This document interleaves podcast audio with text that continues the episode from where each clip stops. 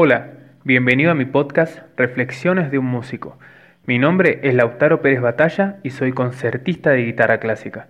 Creé este podcast con el fin de generar un espacio de charlas y reflexiones con respecto a todo lo que tiene que ver con la vida del músico, con todo lo que hay detrás de la cocina de la vida de un artista profesional. Espero que te guste, que lo disfrutes y por sobre todo que te aporte algo. Hola amigas y amigos, ¿cómo están? Bienvenidos a otro capítulo de mi podcast Reflexiones de un músico. Hoy, el tema de hoy es hablar un poquito con respecto a todo lo que tiene que ver con tocar en público y tengo un invitado de honor, una persona que admiro muchísimo, gran carrera, realmente una carrera espectacular. Él es compositor, arreglador, cantante, guitarrista, productor, es multifacético y todo lo hace bien. Y además tengo la suerte de, ser amigo de él. Así que con nosotros hoy el podcast se viste de gala con Hugo de la Mega. ¿Cómo estás, amigo? ¿Cómo va? Qué presentación, che. Me parece que, después de esta presentación, de esta presentación, no sé, que voy a tener que. Mucha presión, ¿no? Haciendo. Nada, bueno, muchas gracias por, por eso, por esas palabras. Eh, ante todo, gracias por la invitación a este podcast. Eh, me parece algo espectacular. Ya escuché eh, los que estuviste haciendo, estuve, estoy atento y, realmente me gustan. Me, los pongo a veces de fondo así mientras hago cosas en la casa eh, y es muy, es muy lindo. es muy linda la sensación ¿no? que genera escuchar, como decís vos, reflexiones de los músicos de esto que, vivimos el día a día, de hacer música, de, las cosas con las que nos encontramos en este camino. Así que gracias por la invitación, yo también te quiero muchísimo, te aprecio muchísimo, te admiro mucho por todo tu trabajo eh, desde que nos conocemos hace varios años, eh, todo lo que venís haciendo, así que una más, un placer estar compartiendo hoy con vos. Bueno, te, te agradezco mucho las palabras y para mí es una gran honra porque realmente todo lo que dije al principio, no obstante es mi subjetividad, es lo que realmente pienso y además, además de todo encima sos una gran persona que también quiero muchísimo, así que te agradezco mucho por hacerte un espacio, sé que tu vida tiene muchas cosas, haces demasiadas cosas y te hiciste un espacio para poder estar en este, en este proyecto. Eh, y hoy, bueno, hoy la idea, lo que me resultó interesante hablar con vos, ya que tenés como una vasta experiencia al respecto, es hablar un poquito sobre todo lo que tiene que ver ¿no? con la experiencia de tocar en vivo, de tocar de forma profesional para un público presente. Pero antes, para todos los que nos estén escuchando, contá un poquito quién sos y qué haces. Bueno, bueno mi nombre, como ya le dijo, es Hugo de la MEA y me dedico a, hacer música desde muy chico. Eh, ya desde los nueve años empecé tocando la guitarra de manera autodidacta y comencé, los inicios fueron de esa manera, autodidacta, porque bueno, mi papá, que toca la guitarra desde joven y lo hace como hobby, en realidad no, no, se dedica a eso. Me enseñó a tocar la guitarra de muy chiquito con mi hermano también, que, con el cual trabajo en varios proyectos. Y, y, realmente todo ese tiempo en el cual fuimos aprendiendo desde muy chicos fue como un juego para nosotros la música. Fue un juego de, de, de encontrarnos con, con, procesos creativos que, que fuimos descubriendo y, y luego al, ir creciendo con eso y de a poco ir estudiando con algunos profes, em, me di cuenta que, bueno, que, era más que un juego, que era, que, era una pasión que yo sentía y que necesitaba eh, desarrollar. Así que bueno, cuando, cuando terminé el colegio secundario, em, me vine a la ciudad de Buenos Aires, yo soy de Resistencia, acá en Argentina, es una, en Chaco, eh, una provincia que está, para la gente que no es de Argentina, una provincia que está al, noreste del país. Y me vine a Capital Federal, a Buenos Aires, a estudiar música. Hice toda una carrera de música y mientras hacía la carrera de música popular en, una escuela aquí, al mismo tiempo hacía, eh, me perfeccionaba, digamos, o en realidad más que perfeccionamiento era un aprendizaje sobre la guitarra clásica, lo cual no, yo no había tenido un acercamiento académico en la guitarra, sino que venía del, del, del palo popular. Y bueno, en esos años de perfeccionamiento lo hice con Irma Costanzo, una gran concertista que tuvimos eh, en Argentina y es una gran maestra hoy día, a la que quiero muchísimo. Una vez que terminé esos estudios, en realidad a la par yo ya iba tocando con, artistas de la música popular, eh, así que de los escenarios, prácticamente desde los 13 años con mi hermano. Em, y después, bueno, ya tocando con, con, Mateo Villalba, que es un guitarrista correntino muy conocido aquí en Argentina, uno de los grandes compositores del chamamé.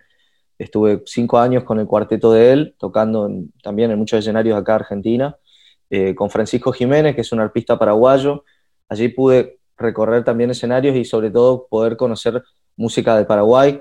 Eh, entonces me abrí también a, otro género, a otro estilo. Eh, a la par tocaba mucho con mi hermano folclore y música argentina. Y hasta que en algún momento, bueno, se, después de, participaciones con algunos cantantes y, recorridos acompañando músicos y, creando proyectos, formo un grupo que se llama 2 más 1, que es un trío que tenemos con, Marcelo, mi hermano, y con Ariel Sánchez, y que ya hace casi 10 años que estamos juntos. Y bueno, con, él, con ellos hicimos un recorrido con la música latinoamericana, la música argentina, em, que también nos llevó a muchos escenarios, eh, inclusive eh, la oportunidad de salir del país estar en, Europa cinco veces, en, giras y en escenarios importantes realmente, y compartir escenarios con, guitarristas increíbles o con músicos increíbles. Y, también a la par de eso, bueno, desarrollando una faceta de productor musical, eh, produciendo discos de algunas, de algunas artistas que, me gustan mucho, en el caso de Débora Infante, una autora argentina, o de Guillermina Becker, que es una gran cantante eh, también argentina estoy produciendo varios discos de ella. Y, hoy día, y ya con esto termino, eh, ya con un, con un, grupo nuevo que se llama Abrazo Animal, que, que, está dedicado a otro género, que es el rock, que también siempre me gustó. Y que, y que bueno, eso está surgiendo ahora, se está lanzando de a poquito la música, así que ojalá también con eso recorramos eh, escenarios. Y los fines de semana sos bombero voluntario. ah, y eso no lo conté. No, y aparte los fines de semana, ya que hablaste del fin de semana, los domingos toco hace casi cuatro años en un, en un programa muy importante acá en Argentina, que se ve mucho, que es eh, La Peña de Morphy, que se da acá por Telefe, y ahí estamos con 2 más 1 todos los domingos, hace ya cuatro temporadas del programa, haciendo una sección de música que, está muy interesante. Así que sí, mira, la verdad que haciendo ese recorrido rápido, recuerdo cuando empecé y dije quiero hacer esto, bueno, eh, yo también creo que siempre hay, hay, hay que apoyar a, la gente que, que, está en esa situación que estuvimos todos, de decir, quiero dedicarme a esto, porque yo creo que en algún punto con esfuerzo y con mucho trabajo se llega a poder vivir de eso. Eh, no es fácil, pero bueno, en mi caso tengo la, la oportunidad de hacerlo, digamos. Es muy interesante porque, eh, bueno, para, por si alguien llega a pensar que la vida del músico es tranquila, es todo tranquila, pero y no puedo evitar, por, porque vos ya sabés, ya me conocés, no puedo evitar comentar que el grupo 2 más 1, que, que lo, conozco a los tres, claro, eh, es para mí uno de los mejores grupos de folclore argentino de Latinoamérica que yo conozco por lo menos y, los escuché muchas veces en vivo y es una locura, más que recomendable. Muchas gracias. Vamos a hacer un podcast entonces. Le voy a decir chico y hacemos con los, tres, con los tres juntos, sí, sí. Eh, los quiero acá cada uno y después a los tres juntos, si, ellos mm. quieren, obvio. Pero me resulta muy interesante y creo que de ti se puede aprender mucho eh, porque tenés una gran, realmente una gran experiencia. Y ya inclusive hace poco hicimos una charla hablando un poco de algo parecido con respecto a todo lo que es ese proceso de, tocar en vivo y demás, y, y no obstante mi experiencia tocando, creo que lo interesante de lo tuyo es que, recorriste muchísimos escenarios y muy distintos, con muchas caras diferentes, ¿no? Entonces, eh, ¿vos, ¿vos qué podrías decir, por ejemplo, de cómo fueron eh, tus inicios tocando y si tuviste un tiempo eh, tocando primero de una manera, por ejemplo, no remunerada, hasta que hubo una cuestión un poco más profesional? No por, por, por darle, digamos, como poco a, la cuestión del dinero, sino con respecto a si hubo un entrenamiento previo antes de, antes de que haya una cuestión más, si se quiere, profesional, por decir, por ponerle alguna palabra. Bien, sí, creo que tocaste un punto fundamental porque eh, como cualquier músico, eh, nuestro, nuestro trabajo a veces comienza antes de recibirnos de músicos si es que estudiamos.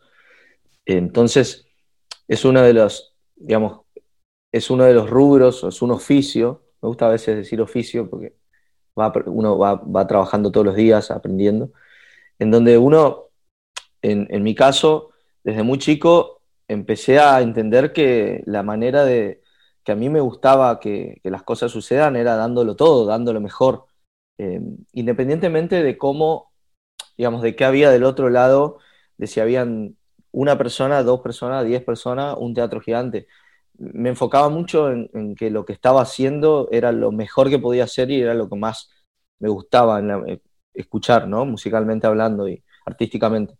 Eh, y sí cuando comencé, los escenarios a veces eran improvisados e incluso los primeros públicos suelen ser familia, la familia.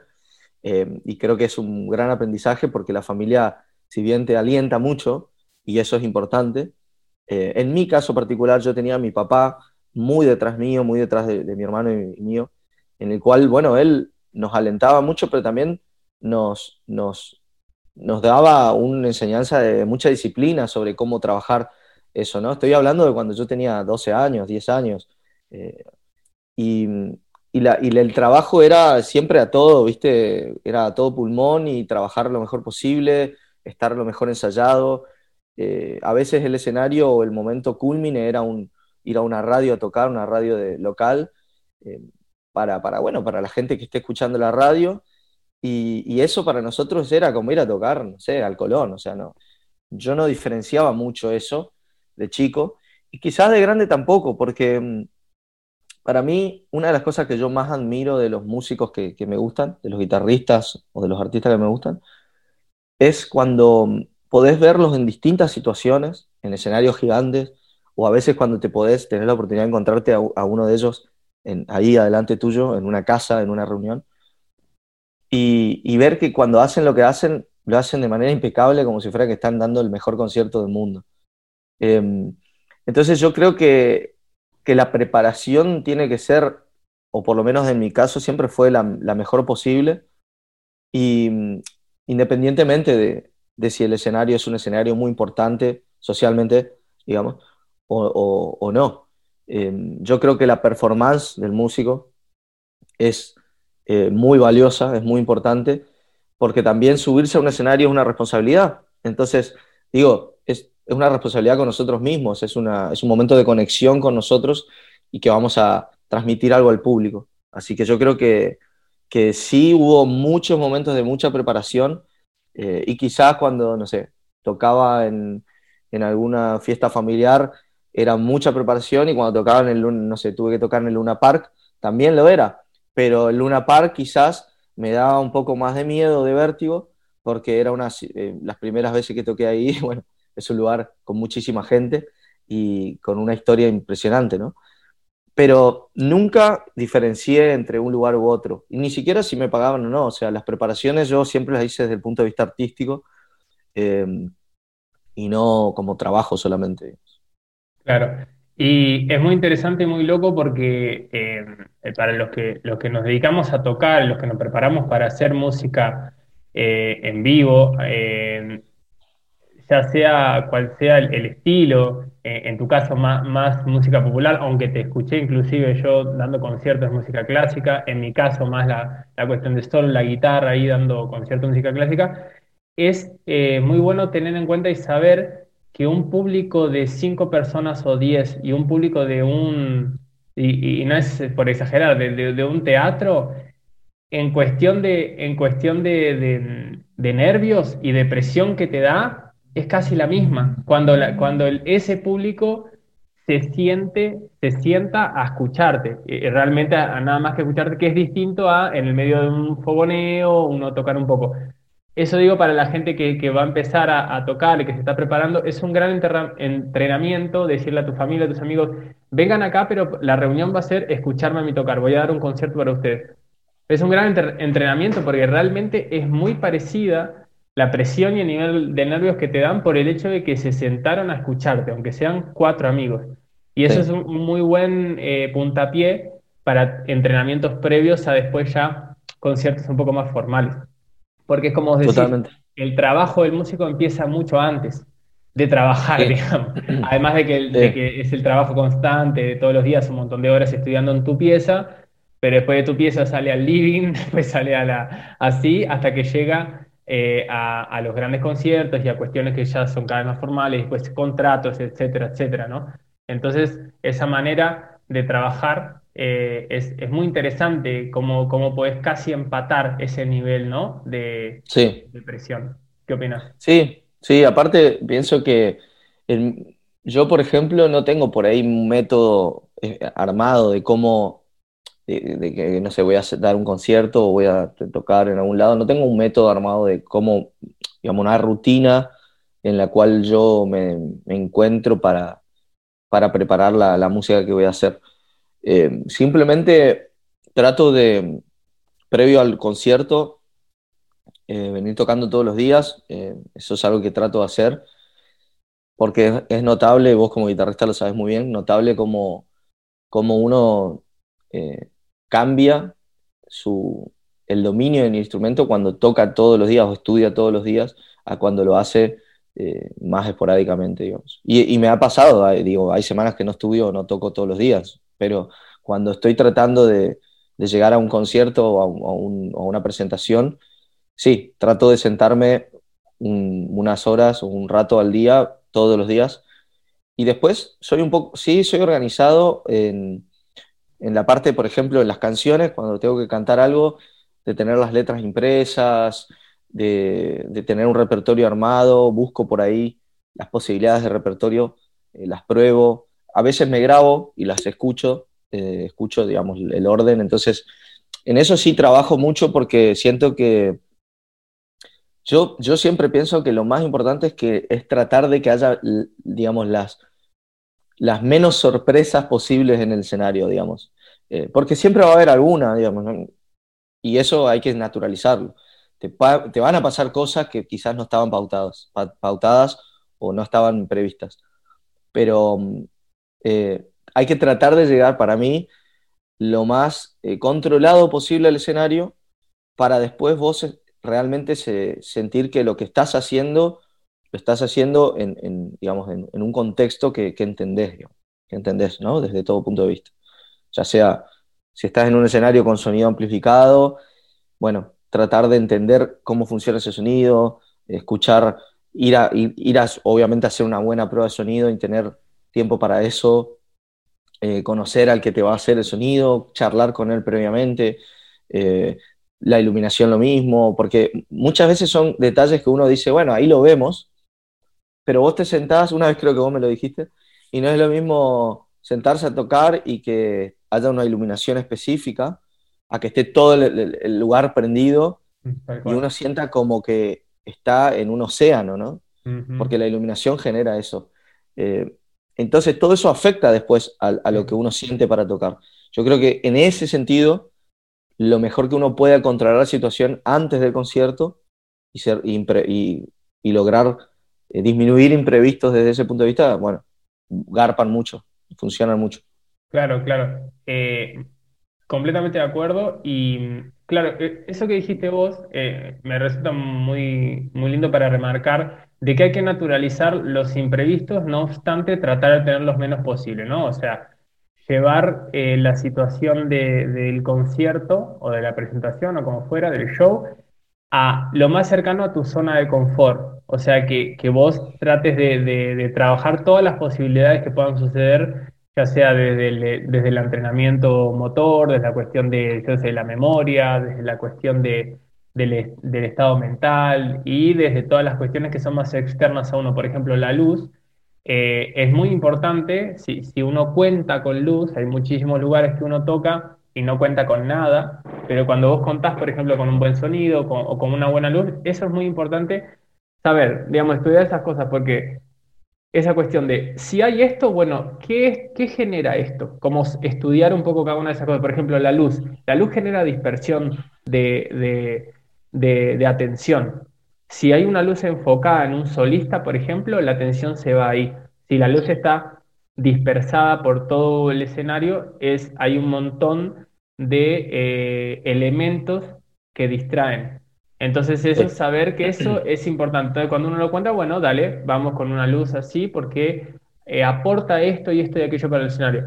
Pero lo que dijiste vos de natural, no obstante toda esa preparación para tratar de atajar todos los penales posibles, alguno que otro siempre se te va a escapar y hay que naturalizarlo. Yo ya lo dije varias veces, alguna vez inclusive en una entrevista, de que, de que hay que llevar la situación del concierto a, algún lugar terrenal.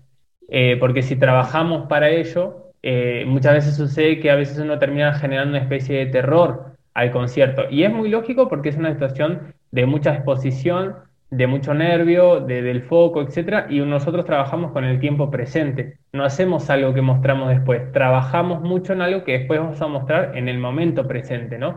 Todas las disciplinas que, sean, que, se, que no sean, digamos, hechas anteriormente, eh, como, no sé, un, pintar un cuadro, todo lo que es eh, la performance, es en tiempo presente, donde ahí se te pueden escapar un montón de, detalles. Entonces, hay que trabajar mucho mentalmente para llevar eso a una situación de real, de, de contacto terrenal con eso y con un contacto más normal sin, sin quitarle importancia, porque lo hacemos con muchísima importancia, muchísima responsabilidad, porque nos importa, pero saber que es una, una situación normal. Entonces, todo lo que sean eh, esos pequeños detalles que se puedan escapar, eh, escapar también normalizarnos, ¿no? Me, eh, me gustó, me pareció importante como subrayar un poquito eso, porque creo que es, es importante que el músico lo, lo piense.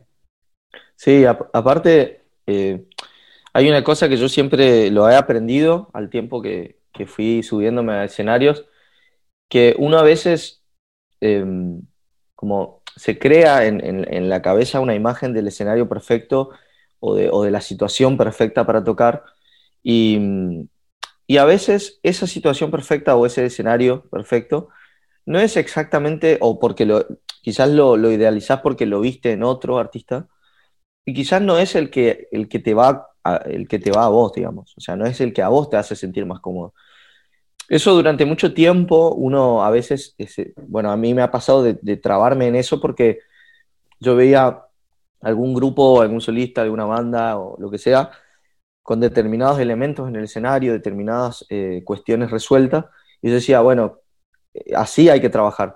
Y si bien es verdad que hay que apuntar a, ese, a esos lugares o a esas formas ideales de, trabajo en un escenario, yo creo que hay muchas veces en la que uno en realidad eh, piensa que eso es lo mejor para uno y después cuando uno está en una situación así, le cuesta mucho también ser, ser uno, ¿no? Ser, ser, ser natural con tantos elementos que no está acostumbrado. Eh, entonces, yo creo que de a poco uno se tiene que ir armando lo mejor, su, su escenario ideal, pero quizás ir recorriendo ese camino, eh, entendiendo que, no sé, no, no, te va a pasar que, si un día te ponen todo, ¿no? Te ponen todos los monitores que necesitas, los in te ponen la luz que querés, te ponen la alfombra que querés, te ponen las distancias de las cosas que vos querés. Si tenés que leer letras, a veces tenés Atril, con, a veces tenés un iPad, o a veces tenés un Telefrontman, que, que, es un, teleprompter, que es como una, como una especie de televisión lejana, donde te pasan la... Bueno, todas esas situaciones, uno tiene que entender cuál es la que a uno le hace sentir cómodo para transmitir la música que hace. Yo muchas veces dije, bueno, voy a tocar con in-ears, ¿no? In-ears, digamos, eh, auriculares eh, como los que tenemos ahora, profesionales en todo caso, porque sentía que esa era la manera en que mejor me iba a escuchar. Y cuando lo logré eh, gestionar y armar, el primer concierto fue totalmente incómodo para mí, porque claro, yo estaba acostumbrado a escucharme con monitores de piso. Y entonces, también el ensayo es, digamos, primordial para todas esas cosas. Uno, yo considero que no está bueno ir a encontrarse en el escenario con algo por primera vez. Por ejemplo, con unos iniers. O sea, eh, porque por más bueno que esté, por más todo bien, no es algo que hayas ensayado, no estás acostumbrado y te va a costar un tiempo acostumbrarte, incluso en el mismo eh, concierto y quizás todo ese tiempo estás perdiendo lo que vos realmente te subiste a hacer al escenario, que es conectarte con, la música que tenés que transmitir, digamos. ¿Qué otro ejemplo podés poner, si tenés, si te viene a la cabeza, de esas situaciones de que vos creíste que esto era lo ideal para vos y de repente no te sirvió? Bueno, una vez me pasó, esto, esto es muy gracioso igual porque eh, yo cuando, yo siempre fui como, eh, cuando tocábamos desde muy chico con, con, mi hermano, con Marcelo, siempre fui como el que estaba también, además de pensando en la música, pensando en, justamente en todas estas cosas de, de la performance en el, en el escenario y, del, y de trabajar lo más profesionalmente posible y de tener, digamos, todos los sistemas funcionando lo mejor posible para, para que todo eso funcione y genere la mejor música posible, ¿no? El tema es que mm, yo, por ejemplo, hace varios años, cuando éramos más chicos, eh, hace 10, 15 años, me acuerdo de que, de que empecé a ver que muchos músicos profesionales, que yo me, sentaba a ver o iba a ver o incluso investigaba en internet cómo tocaban, cómo hacían, tocaban con en los auriculares, con un clic que le dicen, que es el, el metrónomo, vamos a decir, que te va marcando los tiempos. Esto se usa para la música popular, ¿no? O sea, la música popular que generalmente se toca con bandas, con bandas grandes, eh, entonces, o cuando uno toca acompañando a un cantante, pero, mm, por ejemplo, en, la música, en eh, la guitarra académica eso no, no existe, eh, en, la, en, el momento del escenario, ¿no? Sí existe en el, en el momento del estudio, pero en el escenario no. En cambio, en la música popular, en algunos géneros sí, son en los auriculares, escuchar el clic, o sea, el metrónomo, en el tempo que está pautado tocar esa canción. ¿Para qué? Porque muchas veces el escenario te, genera los nervios correspondientes y las ansiedades correspondientes y uno toca más rápido de lo que tiene que tocar o toca más lento de lo que tiene que tocar. en general más rápido, para peor. En general más rápido. En general más rápido. Y en realidad eso está relacionado con, con, la velocidad de las pulsaciones. Entonces, cuanto más pulsaciones tenés, uno siente que, que, tiene que hacer todo más rápido. Entonces, lo que vos largabas a un tempo en, el, en tu casa, tranquilo, ahora lo largás y entonces, claro, bueno, se provoca un montón de, posibilidades, ¿no? Bueno, para que eso no suceda justamente, en algunas bandas se utilizan los clics que le decimos. En los españoles le dicen claqueta, pero básicamente es el metrónomo sonando con un sonido ahí que te va marcando el tempo. Entonces vos nunca te vas de tempo, o por lo menos arrancás con el tiempo que tiene que ser. O si te vas a volver, digamos, porque tenés la. Si te vas a volver. No, y hay muchos músicos cuando son bandas muy grandes que prefieren escuchar en vez de a un, a un músico específico al click y siguen al click. Y no, y no por ahí al. O sea, no sé, el bajista quiere escuchar el click la batería y, y la guitarra no le hace falta, por porque ya tiene sus partes. O escucha más despacio la guitarra, la voz también, y quiere escuchar el click porque su, su función en la banda es llevar la banda bien, sonando con el ritmo, ¿no? Pero igual, bueno, estamos hablando de procedimientos que generan una situación en la cual quizás no estás conectado tanto con la música en sí, sino con tu función arriba del escenario. Bueno, son decisiones. Yo cuando era, era más joven pensaba que eso te llevaba a tocar mejor y a, ser más profesional. Entonces me acuerdo que me había armado de, de manera muy, muy rústica, con un metrónomo, un auricular que iba derecho a mi, a mi, a mi oreja acá, a mi oído, y yo lo tenía guardado en el bolsillo. En realidad los sistemas de, clics los tienen todos los músicos, si quieren, o algunos no, algunos sí. Pero en general los suelen tener varios, sobre todo el baterista, el bajista. Em, en este caso, como yo quería probar, me subí a un escenario con un metrónomo y un auricular. y el tema era que, fíjate cómo lo que yo digo de que hay que probarlo de antemano, porque no lo había probado y me lo imaginé funcionando y cuando mm. subí al escenario, claro, yo tenía la guitarra, yo era el encargado de escuchar el, el tempo al que, íbamos, al que habíamos determinado tocar y largar, de contar y largar a toda la banda. La banda después ya no tenía clic, o sea, ellos no escuchaban nada. Y yo tampoco. En realidad mi idea era escucharlo acá. Pero no me había percatado que si yo escucho el clic y la banda escucha la banda, puede que vaya por un lado y yo esté eh, peleándome con el clic que va por un lado y con eso. Bueno, son cosas que uno, por no ensayar y, por no entender, y entonces me subo al escenario, pongo el primer, que encima ya era un quilombo porque yo tenía la guitarra, el micrófono, entonces para poner eso tenía que, lo tenía como acá en el bolsillo, ¿no? Entonces tenía que activar, poner el tempo que era, a veces se me caía el auricular, me lo volví a poner, y todo ese momento en el medio de una antes de empezar un tema, entonces ya, ya me generaba nervios a mí, a veces no sabía si estaba poniendo el tiempo que era o estaba poniéndolo más rápido. Entonces ya, bueno, todo eso fue un fiasco en realidad. Al punto de que cuando lograba poner el tempo y largaba la banda, yo tenía que empezar a tocar, pero no me había percatado que tenía que pausar el clic para tocar con la banda. Pero no podía porque ya estaba tocando. Bueno, esas son cosas que uno después, obviamente, de esa experiencia, me di cuenta de dos cosas. Una, que en realidad no se hace así lo que yo quería hacer. O sea, eso fue como toda una idea mía que no funcionaba, sino que un operador específicamente en el sonido envía la señal a todos los que quieren tenerla y el, el, operador opera justamente y te dice, bueno, eh, lo pongo acá, lo corto acá, eso lo pautas de antemano.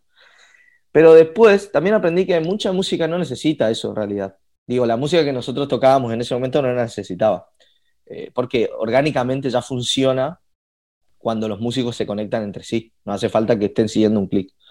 Em, y de esa manera aprendí que, bueno, esas dos cosas. Y más adelante, por supuesto, cuando lo quise usar o lo necesité, ya entendí el proceso y el procedimiento. Pero fue todo un aprendizaje muy bueno también, porque entendí que, que, tener eso en la oreja em, tiene sus pros y tiene sus contras, digamos. Claro. Es simple.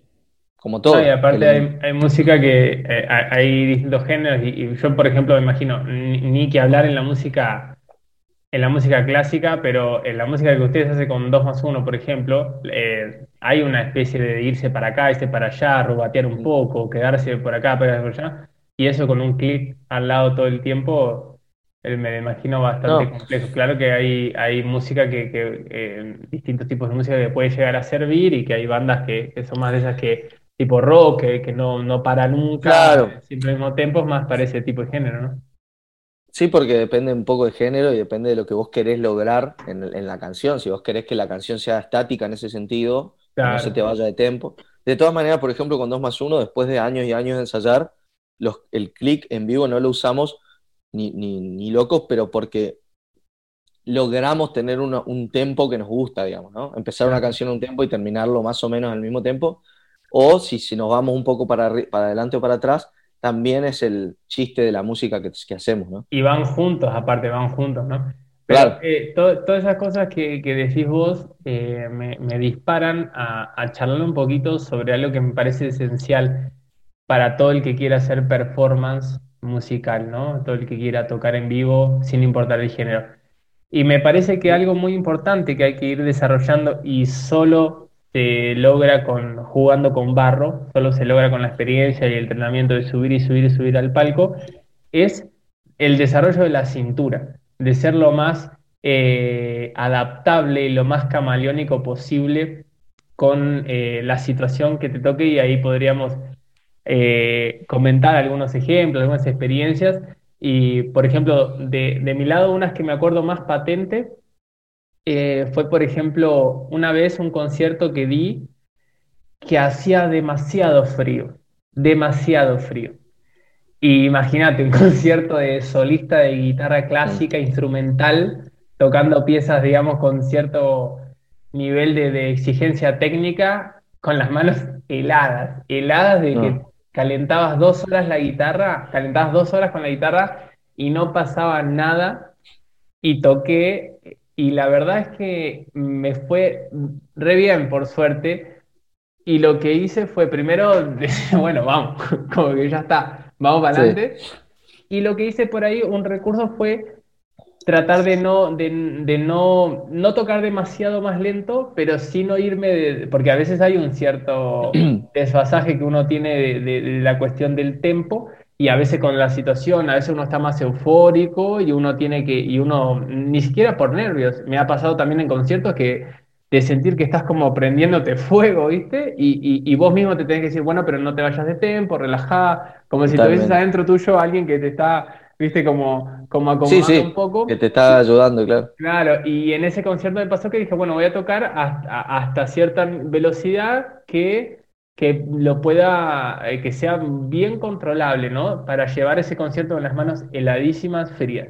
Ah, sí, y después, otra situación que, que me pasó fue un concierto donde estaba todo muy iluminado. Y ahí me di cuenta de varias cosas. Lo bueno de todas estas cosas es que uno va dándose cuenta que es mejor para una situación de concierto, principalmente para vos, subjetivamente, que es lo mejor para vos. Ahí me di cuenta que que si se puede, el manejo de la luz para mí es, es eh, cambia demasiado la situación, porque me acuerdo que en ese concierto, en un teatro que di, eh, la gente estaba iluminada. No es que la iluminación del escenario era tal que también iluminaba a la gente, no, la gente estaba con un foco. Entonces parecía que vos tenías a todos así.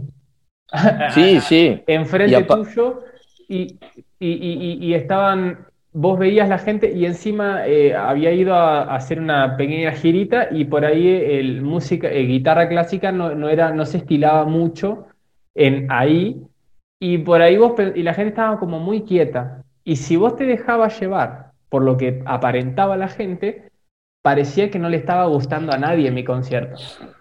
Y que claro que puede pasar, eh, a mí me, me, quedó algo muy, muy bueno de esto, porque claro que puede pasar que haya gente que no le esté gustando tu concierto, por supuesto, pero en el momento uno tiene que creérsela, que la estás rompiendo. Y esa es otra cosa camaleónica también, como que uno tiene que ir creyendo que lo que estás haciendo está bien y que vale la pena y, y gustarte, digamos, a vos antes que, que a otros, porque te podés dejar llevar por esa... Viste que pasa mucho de que a veces, por ejemplo, los humoristas ven que se ríen todos menos uno y, le agarran el ojo a ese y empiezan a hacer el show para esa persona que no se ríe, como esa cuestión de no, yo necesito hacer reír a ese tipo, no me interesa el resto del, teatro. Entonces, esa vez, yo mientras toqué, parece, parece que no está generando nada de esto y aparte la gente estaba muy iluminada, entonces vos veías si alguien estaba mirando, si alguien miraba para el techo, si alguien miraba el celular mientras vos estabas tocando. Entonces ahí esa es otra, otra cuestión que me hizo entrenar esa parte más como adaptativa o camaleónica de decir, bueno, me concentro, le tengo fe a lo que estoy haciendo y me concentro en esto, en lo que está sucediendo. Después pasó que eh, mucha gente vino a decirme que como no, no tenían la costumbre de ir a conciertos de música clásica, no sabían mucho cómo comportarse.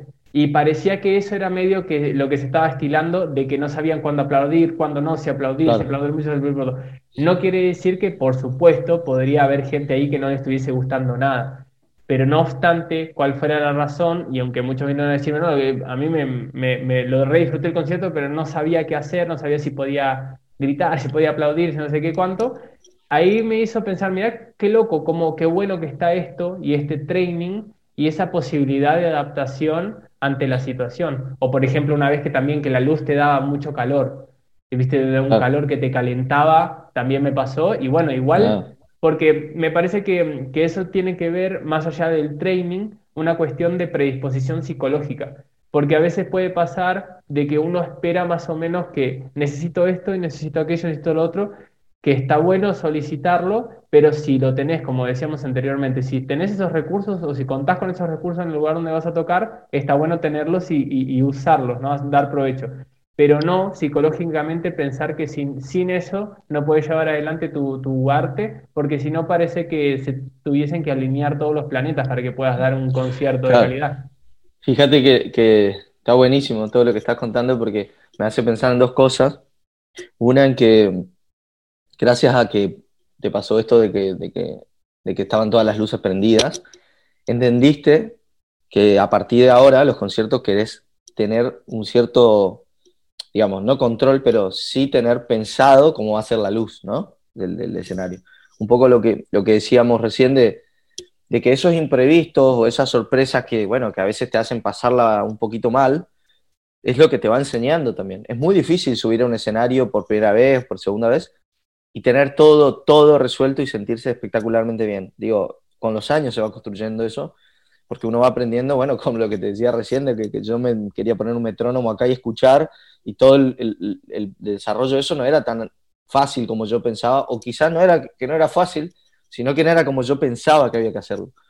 Y me enseñó esa situación cómo era de verdad. Y eso por un lado, yo creo que, que está buenísimo.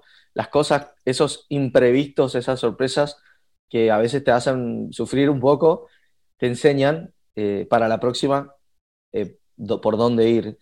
Y, después lo que decías, que me parece muy interesante, eh, sobre el tema de, de, de, sentir que quizás o estás tocando lento, o estás tocando rápido, o que deberías tocar con más fuerza, o que deberías porque sentís que, la gente todavía no reacciona, o lo que sea. Yo creo que ahí hay un gran, pero gran aprendizaje de años lleva muchos años en los músicos, que tiene que ver con la performance del músico, que es entender que, que vos estás trabajando con algo que está dentro tuyo, que estás, que está pasando por vos y que estás transmitiendo a la gente. Ese es el proceso, digamos, ¿no? O sea, viene, como me hace acordar a Luis Salina, porque Luis Salina dice, si vos no te emocionás, la gente no se va a emocionar. Entonces, si uno no está realmente conectado y no, va, y no pasa por vos y realmente no te estás divirtiendo, no lo estás disfrutando, eh, es difícil que a la gente le pase también. Pero cuando sí pasa, hay como un feedback interesante en que la gente también te retroalimenta a vos con eso. Entonces, no es fácil lograr eso, pero es importante ser, no cebarse, digamos, y controlarse para lograrlo. Yo me acuerdo con, Marcelo y Ariel, siempre decimos cuando, cuando jodemos con salir a tocar y, jodemos con, con, una anécdota que fuimos y vimos que, de un concierto que eh, fuimos a verlo a Richard Bona, un bajista, un bajista impresionante, que nos sorprendió su banda. Él vino con una banda que se llama Mandicán Cubano, que era como una banda así media cubana que él armó para tocar justamente música, música cubana con, influencias del jazz. Y cuando lo fuimos a ver, no sé por qué sentíamos o nos imaginábamos que iba a ser una banda que, por, por la música, que iba a explotar todo el tiempo, ¿no? Y sin embargo, hubo momentos, o sea, casi el 90% del show fue tan controlado, eso, esa energía fue tan controlada de ellos, de los músicos, que lograron, justamente cuando querían explotar, que realmente la gente lo sienta mucho y cuando querían mantener, que la gente lo entienda. Y, lograron que la gente siga esas sensaciones que ellos estaban manejando en el escenario.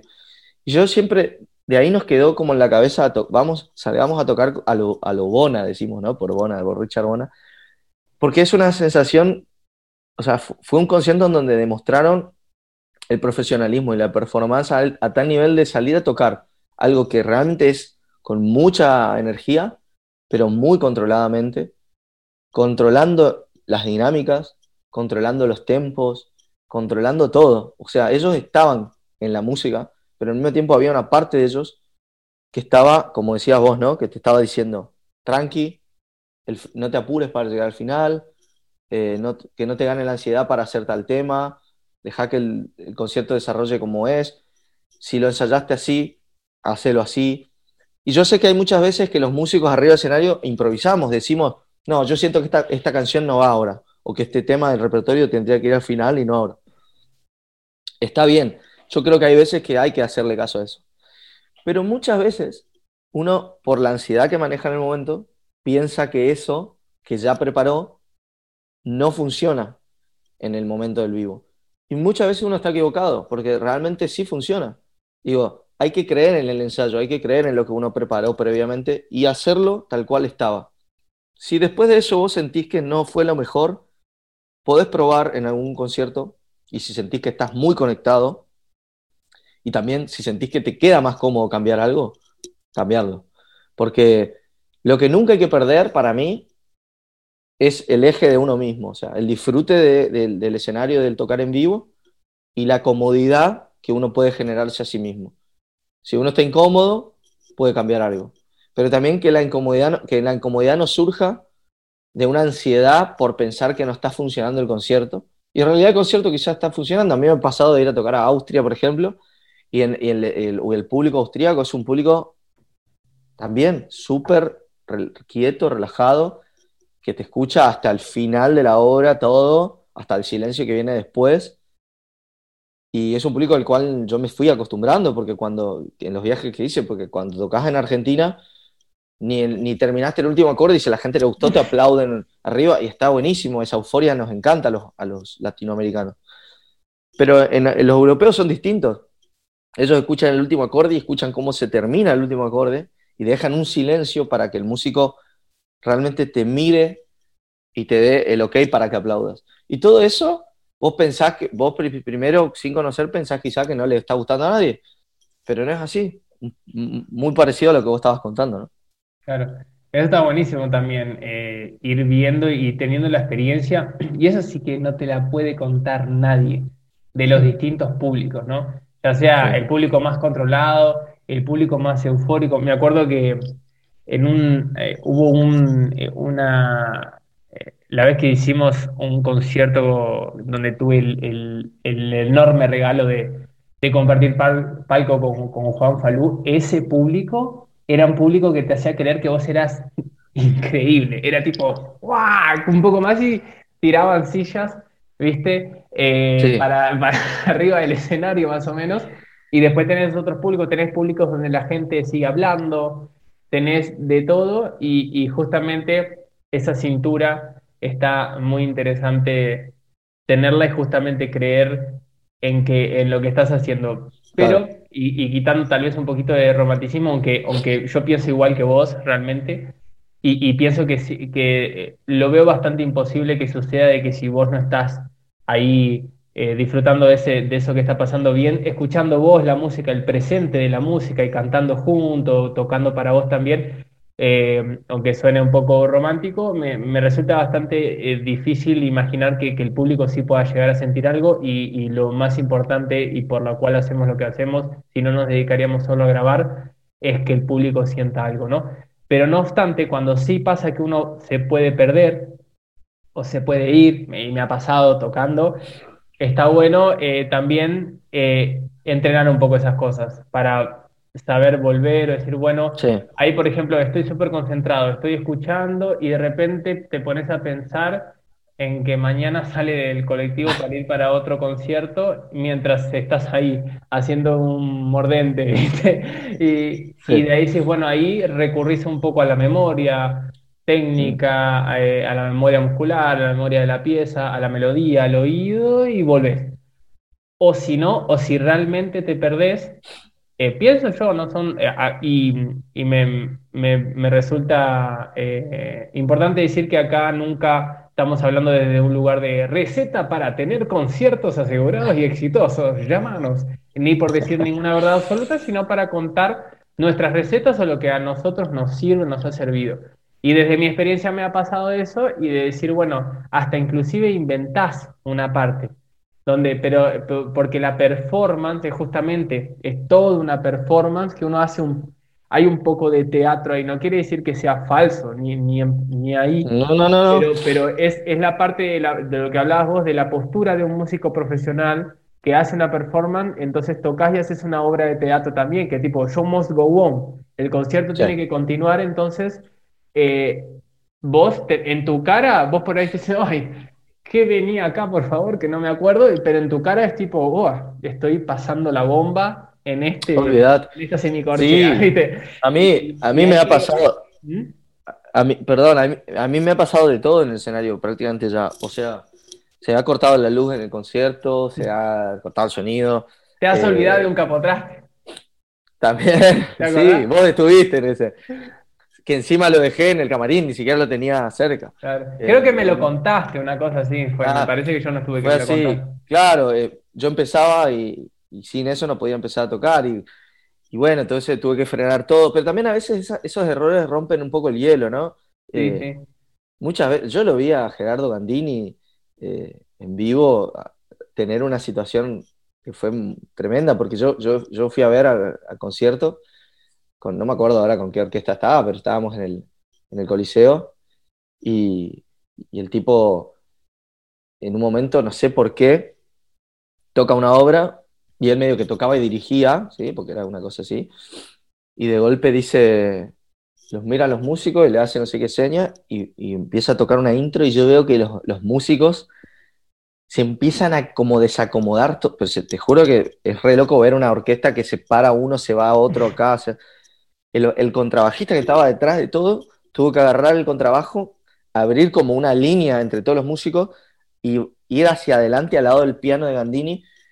Y todo imprevisto y todos se miraban y yo nadie entendía nada que estaba pasando. Y Gandini acá sin mirar nada tocando la introducción del, de la obra. Y de golpe lo ve al contrabajista que estaba al lado todo transpirado porque le costó como 10 minutos hacer el movimiento de, de pasarse de atrás de todo al lado del piano adelante y Gandini lo mira y se da cuenta que estaba toda la orquesta como, como descolocada y frena todo y se para y dice, disculpen, así, ¿eh? Al a todo el escenario, disculpen. me confundí, no era esta la obra que teníamos que tocar ahora, esta, eh, esta venía después. Claro, era una obra que era como para cerrar, en la cual eh, después del, intermedio se iban, iban a reacomodar la orquesta y el contrabajista iba a hacer un solo con el pianista adelante.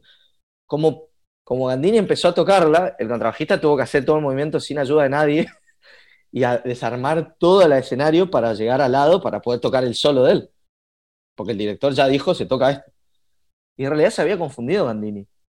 Y Gandini, bueno, frenó todo y dijo, no es que ya al verlo al, tipo ahí dijo, uy, me confundí, bueno, sigo. No, frenó todo, dijo, disculpen, y ahí se, se, todos a reír, fue como desconstructuró todo, y, me acuerdo que el contrabajista agarró, sacó un pañuelo y se limpió y se reía, eh, y, bueno, y entonces dijeron, vamos a hacer un receso de cinco minutos a reacomodar todo, y fue como que todos sentimos que, que estaba todo bien, ¿no? O sea, que Gandini paró un concierto y dijo, yo me confundí, estaba todo bien. o sea, eh, digo, si a él le pasa y si le ha pasado a tantos maestros, yo me, a mí me ha pasado.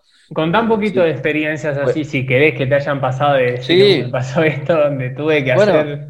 En, un, en el uno, de los únicos conciertos que di guitarra clásica, el primero que hice así como importante ahí en el Museo Fernández Blanco, importante digamos en el sentido que para mí era muy importante. Tocar ahí es eh, muy lindo aparte. Tocar es, muy lindo. En ese, bueno, sí, arranqué una obra y frené porque no la había arrancado como me gustaba. Y dije, disculpen, voy a volver a empezar. De acuerdo, creo que era una de Brower. Probablemente, sí. Y, y una vez se pone muy nervioso cuando hace eso. Porque encima, mientras estás tocando y vos sabés que ya o te estás confundiendo o lo que sea, decís, ¿qué hago? ¿Sigo? ¿Freno? Todo eso pasa en milisegundos. y yo creo que hay que ser humano y, y parar. Para mí es, fue mi, mi situación, y si no, la que decías del capotraste que me lo olvidé, también frené todo y dije, ahora me van a disculpar porque me acabo de algo muy importante. Yo me lo tomo así un poco a veces con humor y la gente se rió y me fui a buscarlo al camarín, entonces todo frenó y mientras tanto mis compañeros hablaban, hacían tiempo. Cosas que uno no está pensando que van a pasar, porque uno hace todo para que no pase eso. Claro. Pero si pasa, bueno, usarlo a tu favor. Eh, a veces eso, descomprime, descomprime y cuando te sentás de nuevo ya sentí que la gente se está riendo y está como desde otro lugar y bueno, ahora se está a disfrutar. Claro, eh, eso es parte también de tener ese juego de cintura, de intentar usar tu favor. A ver, puede pasar de que no funcione bien, puede pasar de que, de que no resulte, que se te escape, hasta que te quedes muy eh, un poco triste por en, alguna situación con el resultado final. Digo esto, pero también está bueno decir esta parte. Puede resultar que para vos sea malo, pero en general intentar por lo menos tirar para eso. Yo me acuerdo que hace poco vi un video de, una cantante de, lírica que estaba cantando algo con la ópera y ella tenía que hacerte una performance con un abanico. Y el abanico medio que no le abría, después se le rompió y estaba cantando, uh, no sé qué, se le cae un pedazo y se empezó a matar de la risa ella. Y se empezó a matar de la risa todo el público. ¿Viste? De que se le había hecho bolsa el, abanico. Interesante. Por eso, yo, yo, pienso que hay que usar a su favor, a favor de uno eso. El escenario puede pasar de todo. Literalmente pueden pasar muchas cosas. A mí, incluso me acuerdo que se en conciertos míos se ha descompuesto alguien del, público y se prenden todas las luces y bueno, y tenés que frenar todo, tenés que pedir que por favor haya calma. Eh, también el sonido, que no me ande, está todo probado, todo chequeado, y de golpe cuando hago la primera nota no funciona nada. Yo he tocado, por ejemplo, en el escenario, el de Cosquín, por ejemplo, que es un escenario muy importante para, para la música argentina o la música latinoamericana, ¿no? Y para los músicos que venimos de folclore. Y me he subido a tocar después de haber probado sonido y que no me ande nada. O sea, de no escuchar mi monitor directamente y no escuchar mi guitarra. Y tocar prácticamente todo el concierto así sonriendo y haciendo como que no pasaba nada. no nada. Mirándolos, claro, mirándolos a mis compañeros diciéndole, no escucho nada, pero toquemos. También para eso sirve el ensayo, ¿no? Porque el ensayo me hizo estar firme. Eh, me acuerdo que en ese concierto, al final, a los últimos dos temas, vuelve el sonido, se arregla. Pero a veces son festivales, en mi caso, que festivales que no podés parar todo, porque si vos paras todo, se te van 10 minutos y esos 10 minutos ya no te le vuelve nadie. A veces hay que parar, ojo. Yo no digo, no, eh, lo he visto a Falú parar todo y decir, no, arreglemos esto y después sigo. Ah. Y me parece espectacular. También hay que, ser falú. claro, bueno, hay veces que, que, yo creo que Claro, depende de la circunstancia también, depende también de cómo es cada persona y depende, porque por ejemplo en Cosquín tocaban ustedes, después otra atrás y otra atrás y otra atrás y otra atrás. En cambio, si es, es un concierto de dos más uno, por ejemplo, un concierto hubo de la misma solista, tenés también tu espacio para decir, bueno. Tu espacio, claro. A veces en los festivales como esos, sí, frenar todo, yo, yo creo que uno avisa y, y dice, che, algo no me anda, y bueno, los técnicos vienen a encargarse y vos seguís tocando, aunque no escuches nada, seguís en lo que puedas. Eh, pero literalmente hay veces que hay que frenar todo y no pasa nada, digo. Claro. Es la vida. Y eso, y eso, justamente eso de la vida misma, es lo que se, concatena con lo que decíamos de naturalizar y de llevar a un lugar terrenal la situación del concierto. Porque es, eh, es tu trabajo que te apasiona, que lo amas, pero es tu trabajo. Entonces, eh, tiene que tener esa normalidad de, la cotidianidad del trabajo. Entonces tiene que ver con eso. Y quería hablar un poquito de, otra cuestión más, que es de la preparación. Eh, me resulta interesante ver y me resulta curioso también ver cómo, cómo trabajas vos, de la preparación mental principalmente previa al concierto, de la, de la, situación inminente al concierto. ¿Cómo, ¿Cómo vos, por ejemplo, trabajas eso? Bien yo fui cambiando, digamos, a lo largo de... ¿O cómo fueron esas etapas? De, mis tiempos. De, fui cambiando porque fui como, bueno, buscando la, forma. Además, en cierto sentido, eh, dependía mucho de si cantaba o no cantaba, por ejemplo, porque cantar y tocar es una cosa, tocar solamente es otra. Eh, la, la, voz se tiene que llegar al escenario de una manera, como, digamos, descansada, hay un montón de factores, ¿no? Pero en mi caso particular, bueno, yo tengo algunas cosas que yo sé que el escenario, que en el escenario tiene que estar como yo quiero, porque si no, no, no, ya arranco mal, digamos. y esas cosas yo ya las, las tengo pautadas con el técnico del, del, escenario, lo que sea, o voy yo y me encargo de que esté. Eh, por ejemplo, mi micrófono para cantar nunca lo vas a ver, o muy pocas veces lo vas a ver, el pie del micrófono enfrente mío. En general yo hago que el micrófono esté hacia un lado, al lado de hecho. Por ejemplo, a Marcelo eso le da lo mismo, por ejemplo. ¿no? Yo siempre lo veo a él y a él le da lo mismo, que esté así o que esté así. Pero a mí no. A mí tener algo adelante mío, me, me como si fuera que me obstaculiza el, llegarle al público o algo, algo que a mí se me da así. Entonces yo directamente acomodo de esa manera el micrófono. Eh, tema de los monitores también, de alguna manera los ubico donde más me gustan. En general, yo en el escenario con 2 más 1 suelo mirar mucho hacia, hacia aquel lado, entonces porque lo tengo a Marcelo y lo tengo a Ariel. Entonces, si mi monitor. Tus fotos en general son con este perfil. Si mi monitor está de este lado, por ejemplo acá, si yo estoy cantando, escucho perfecto, pero si yo hago así, ya casi el monitor me da acá, digamos, el sonido. Entonces yo mi monitoreo lo pongo ahí. O sea, ¿para qué? Para que si me da, si estoy cantando me dé de este lado, pero si estoy mirando para allá me dé a esta oreja. Lo ideal es tener dos monitores, entonces te encerras ahí. Esas son cosas que yo ya aprendí, pero las aprendí en base a que también a veces me faltaron o no las tuve y ahí dije, uh, qué incómodo toqué. Entonces ya a partir de eso dije, no, todo esto de alguna manera lo quiero tener así. También donde estaba el agua en el escenario, siempre, siempre, la cantidad de veces que yo entré al escenario y pateé la, botella de agua y tiré agua por todos lados, no sé, saber. Y lo peor es que Marcelo ya me, me jodía porque me decía, ojo, no vas a patear el agua. No, no, no, si lo dejé, Y cuando entraba, entraba riéndome, la gente aplaudía, ¡pum! pateaba.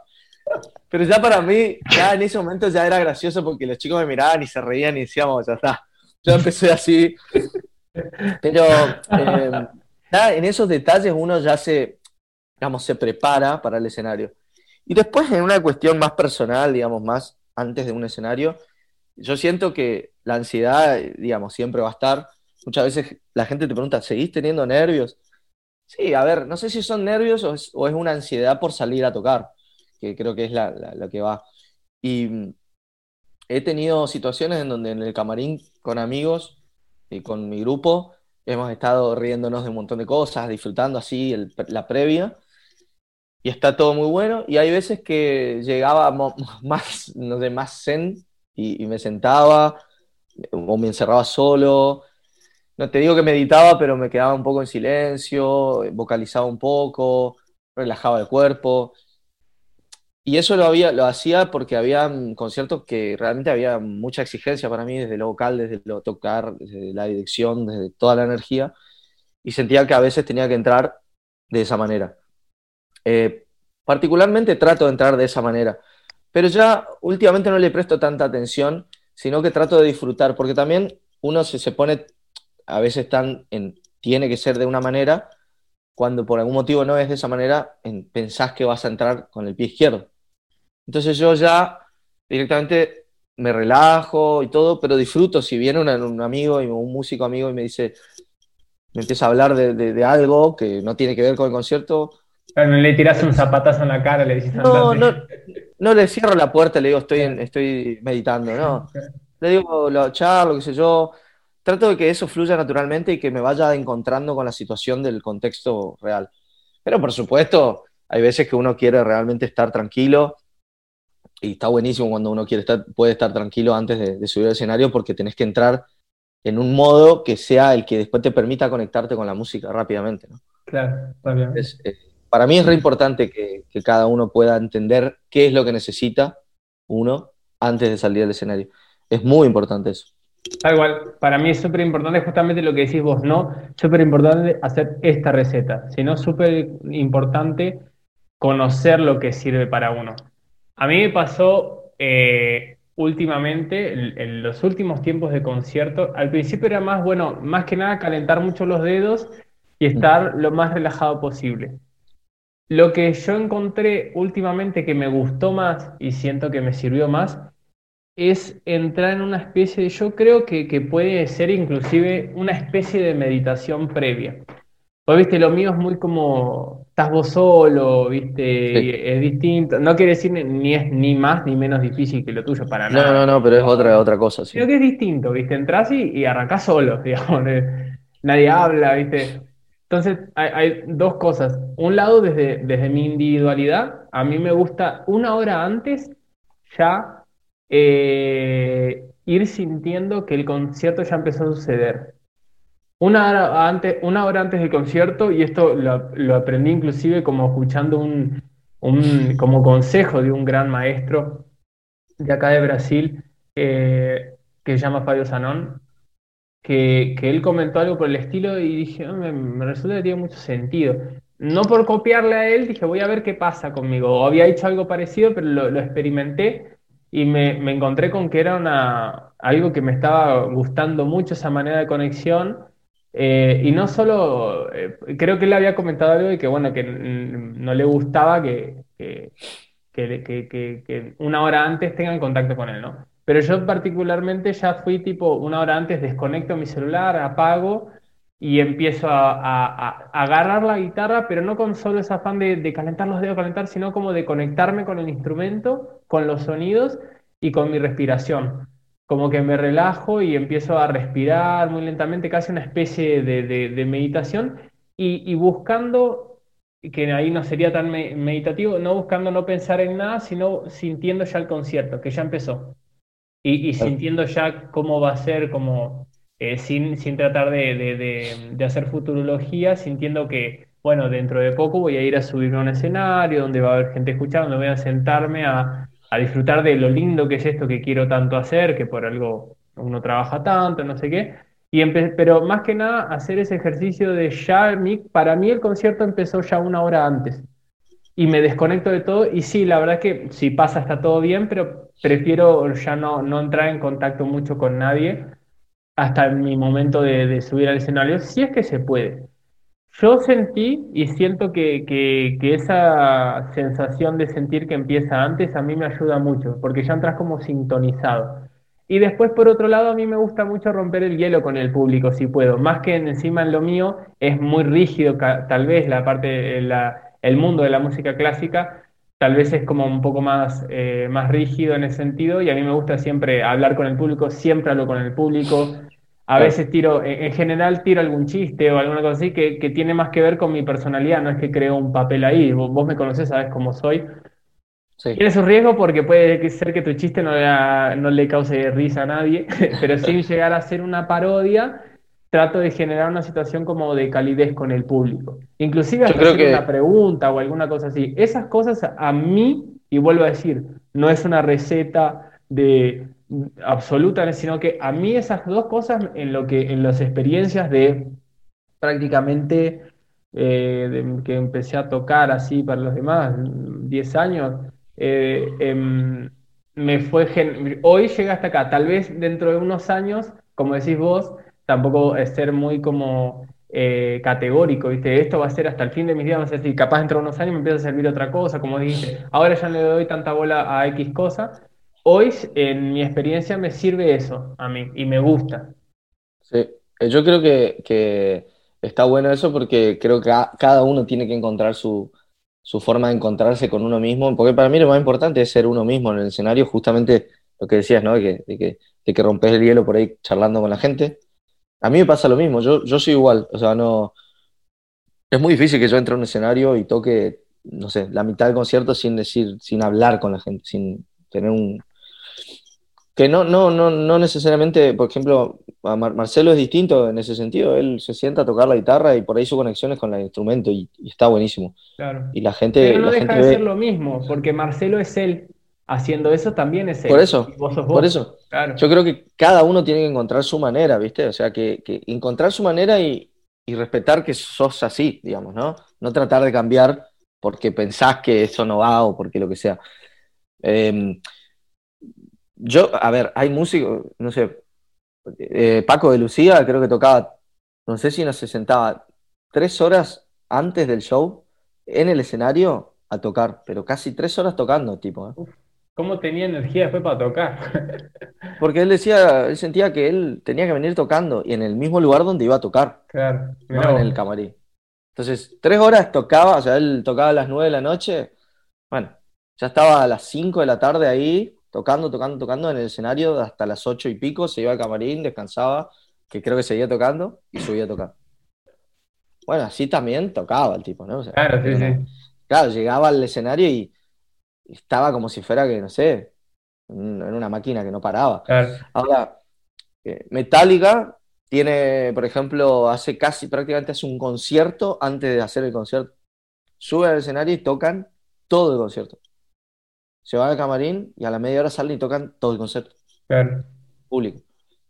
Porque yo eso, eso lo entiendo porque yo alguna vez lo he hecho, no a, no a ese nivel, pero he tocado pruebas de sonido bastante largas y después de un rato vos sentís que cuando salís al escenario ya estuviste ahí, ya viviste esa situación y ahora ya la disfrutás desde un lugar mm. distinto. Porque claro, ya estuviste tocando, ya, ya la disfrutaste, ya hiciste, escuchaste el sonido, ya entendiste el espacio del escenario, todo. Pat Metheny, por ejemplo, Pat Metheny dice que no come nada en todo el día hasta después del concierto. Yo sí, ¿por qué? No sé, dice que él toca mejor cuando no come. Así. O sea, son cosas de cada uno. Yo creo que cada uno tiene que encontrar su manera de salir al, escenario y, estar cómodo y ser uno, digamos. Claro. Así que sí, es un poco eso. Qué bueno, che. Eh, bueno, amigo, te, te agradezco un montón. Eh, siento que, bueno, como pasa mucho, ¿no? Pero sé que con vos se, pueden eh, hablar de muchísimas cosas y aprender de muchísimas cosas por todas tus características y por todo tu, bagaje. Así que los temas no, se agotarían en ningún momento y, ojalá eh, tenerte acá en este espacio que que estoy haciendo con, mucho, que estamos haciendo, ¿no? Junto con todos los invitados, con, mucha, con mucho cariño, porque seguramente hay muchísimo más para aprender de vos y de todas tus experiencias, más que seguro. Así que quiero agradecerte un montón. Eh, espero que te hayas sentido eh, bien, te hayas sentido cómodo. Creo que estuvo, creo que estuvo buena, interesante la charla. Y realmente para mí es un verdadero honor, un placer que, estés acá en este, en este podcast. Un placer, el placer es mío, Lauti. La verdad que yo agradezco mucho tu invitación, de nuevo te lo digo. Eh, me encanta la charla, me encanta que haya sido así, descontracturada, que podamos contar experiencias, tanto las tuyas, valiosísimas también, como las que, las que yo trato de aportar. Eh, y sobre todo que para el que esté escuchando, eh, si pudimos darle una mano sobre lo que estábamos hablando, eh, si bien yo lo que decíamos, ¿no? Las experiencias cada uno las tiene que, desarrollar por sí, por sí solo, digamos. A veces escuchar a alguien que le ha pasado algo parecido o que le ha pasado algo que todavía a vos no te pasó, te da una mano para decir, bueno, voy a estar atento o voy a ir por ahí. Em, así que te agradezco muchísimo, está buenísimo este espacio. Eh, creo que, suma muchísimo tener un lugar donde escuchar experiencias y reflexiones eh, de los músicos, porque, porque muchas veces hay muchísimas cosas que no se saben sobre el músico, porque solamente se ve quizás la parte del, del concierto, del vivo o, de, la grabación ya terminada, pero todos los procesos a veces no se conocen y están buenísimos poder compartirlos para que entre todos nos sintamos también más acompañados con, este oficio tan hermoso que nos toca. Así que muchas gracias por la invitación y bueno, hasta la próxima cuando quieras. Eh, me alegra un montón y justamente todo lo que decís es, la intención de este espacio, porque siempre se ve como el producto final y, yo pensé, en, a mí me gustaría escuchar a la gente que admiro, eh, qué pasa, qué pasa en la vida de ellos y justamente el objetivo es justamente mostrar que uno no está solo, que le pasa a todos. Eh, y por ejemplo, teniendo la, la enorme fortuna de ser amigo tuyo, yo descubrí, sigo descubriendo un montón de cosas súper interesantes que haces, por las que pasaste, de las que aprendo.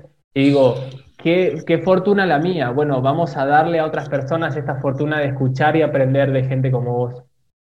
Bueno, muchas gracias, Lauti. La verdad que un placer. Eh, aprovecho para decirle a la gente que esté escuchando, que por ahí no conocía lo que hacía, que me puede seguir en las redes. Acá este, eh, abro el espacio eh, chivo publicitario. Eh, que me puedes seguir en las redes, ahí en, Instagram, eh, arroba hugo.dejamea con doble L. Y YouTube, y bueno, cosas del trío de 2 más 1, de las cosas que vengo haciendo.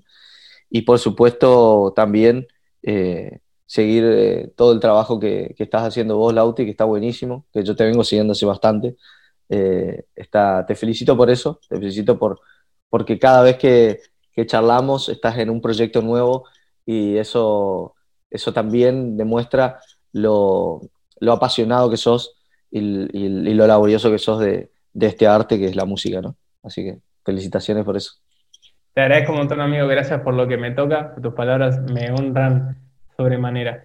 Y si estás escuchando, eh, me ganó de antemano Hugo, pero por supuesto que, que iba a dejar, voy a dejar todos eh, los datos de él si estás en Spotify eh, te voy a dejar el link para que vayas al video en YouTube y veas ahí todos los links que voy a dejarte de Hugo si estás en YouTube. Acércate a la descripción del video y vas, te voy a linkear todos los, todo el contenido y toda la información de Hugo para que sin lugar a dudas vayas sin pensarlo, porque si no lo conociste hasta ahora te estás perdiendo de un gran artista argentino y también escucha al trío 2 más 1 que son impresionantes.